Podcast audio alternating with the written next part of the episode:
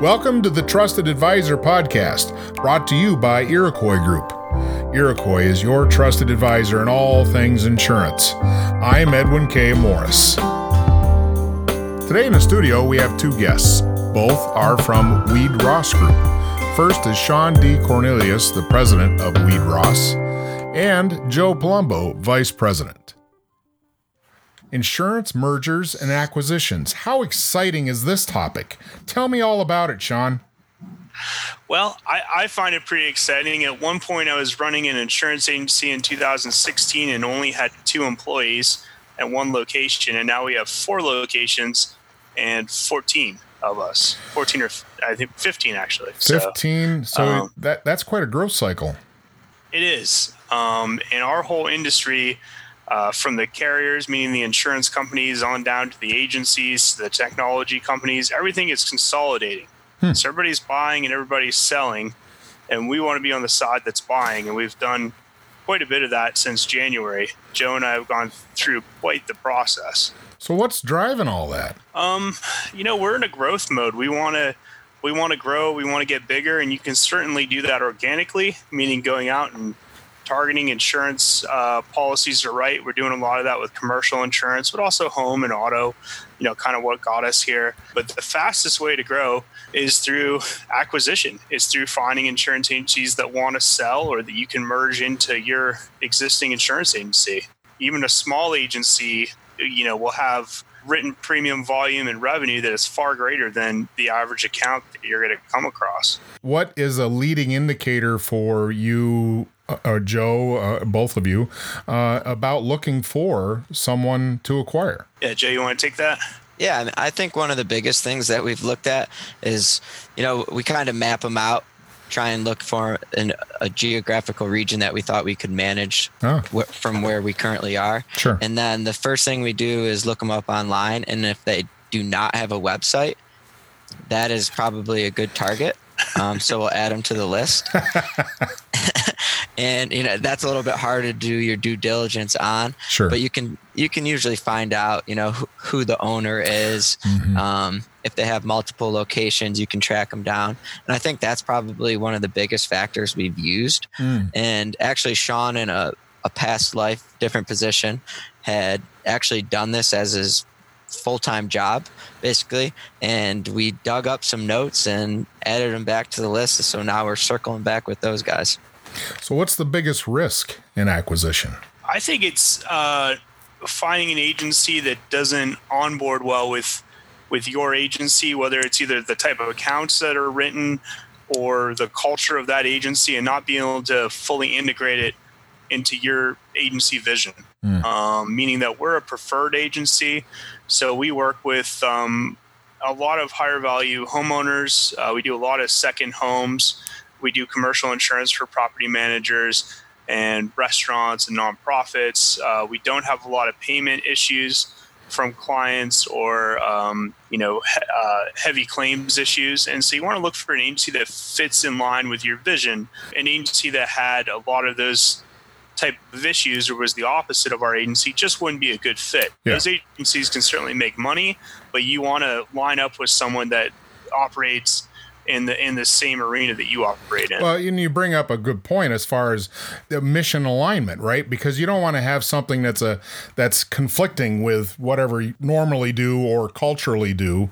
What's the how do you get to even creating your own mission? Uh, do you think all agencies even have that? No, I don't think so. I think when I first started in the insurance industry, I worked for a couple major carriers on that side. And the first carrier I worked for, they talked about company culture, and I thought that was baloney. And and then I went to work for another major carrier. These are two of the top, you know, carriers in the United States, and um, everything was totally different. Mm. And I was like, oh, this is what company culture means. And I think it comes from the top. You have to have a shared vision, and Joe and I, with our partnership, have that if you bring on employees through these acquisitions and mergers and you bring on clients, you have to be able to implement your shared vision and your culture of your agency. Mm-hmm. And if you can't do that, then it's just not going to be successful. It, it, would be like opening another restaurant if you already had one and it being just feeling totally different mm-hmm. and and it just you need to manage what you understand and so you need to fit it in alignment with what you already have alignment aside you you talked about employee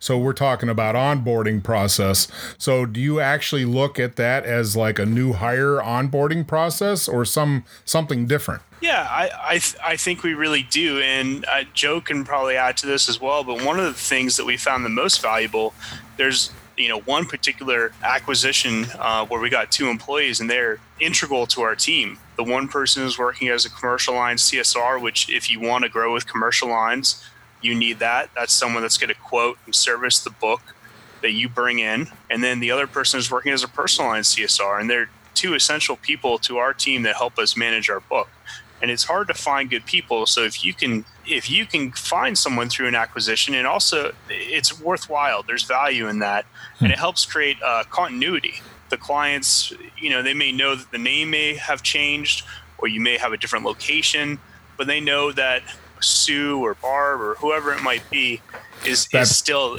is that still person that personal yeah. connection that trust relationship that communications yeah. is all coming yeah. with it joe you got anything yeah, and I think we've been, like Sean said, we've been very lucky so far with the the, the onboarding process of the staff at the agency that we've purchased or merged with. Mm-hmm. And I think that has a little bit to go into it. You can kind of tell when you walk into the agency, though.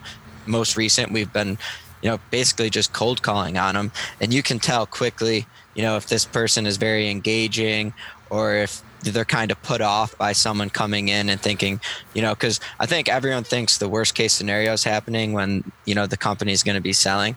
And I think if you were to ask the people that have joined us over the last year, that it's gone much better than they had planned. Hmm. Obviously, they're a little bit nervous because, you know, not everybody loves change, but. Yeah. Right. And and I'm sure with this whole procedure that change is definitely a big piece of this. And that Absolutely. kind of brings the next point is that so how does automation fit into this and are you automated heavy? Are you are you knowledge ecosystem built? Uh, are you bringing in things that totally are new for a lot of these acquisitions?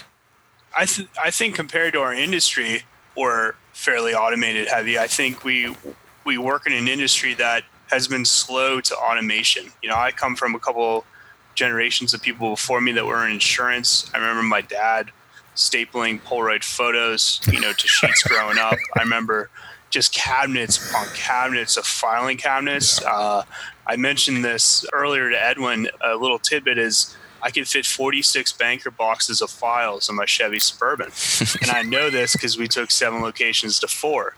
And so when you have a small business, you do a lot of that grunt work. So automation can be all kinds of things. I mean, some of these agencies don't have any electronic files. They're operating the same way they did in 1955. Yeah. And other ones, you know, will be much more updated than that. Yeah. But even when I took over Weed Ross, we still weren't using Slack. Joe introduced us to that. Our phone systems weren't weren't integrated. Now we're using Smartsheet. So there's a lot of, you know, stuff that goes into mm. it. Joe is kind of our integration expert, so to speak. So I can let him talk about how you know the okay. databases merge and how that whole process is. Yeah, so a, a lot of these luckily a lot of the agencies that we've merged with currently had at least their client information in some sort of electronic file you know they obviously still had their paper files but we were able to merge their electronic databases into ours mm-hmm. so that all the clients can be served. And that's basically how we've kind of connected that with the phones, mm-hmm. where if ever, all the clients, regardless of location, are in one place, that we've worked the phones that, you know, if a call comes to Orchard Park and it can't be answered, it could roll Just, to Ellicottville. Right. But someone at Ellicottville can service anyone from any of the three other locations. That's that's a whole integrated uh, enterprise solution. Where where's the future? To future proof yourself, you're you're now your point of creating this operational capacity that didn't happen, didn't exist before, and you're bringing more into the fold. So, what's five years from now? I, th- I think it's continuing to grow. We built an infrastructure that to us right now seems very sustainable. When Joe had mentioned that I had called on insurance agencies to purchase prior, that would have been back in 2011 and really back before um, I was heavy on the production side of agencies. But if you have that that infrastructure, you can add to that and grow and scale in a manageable way. Uh, so our our goal is to continue to evolve both culturally and with technology um, in our organization, and to continue to acquire books of business and agencies. Mm-hmm. Well, I wish you both huge success. It sounds very exciting. Uh, anything you want to leave for the last thought before we wrap it up? I, I think just do your due diligence. You know, that's it. You want to be fairly quick about this because it's a it's a competitive market. So if someone catches wind that you're going in and, and you're gonna buy somebody, expect to have one or two competitors come in behind you, mm. and maybe they were there before you.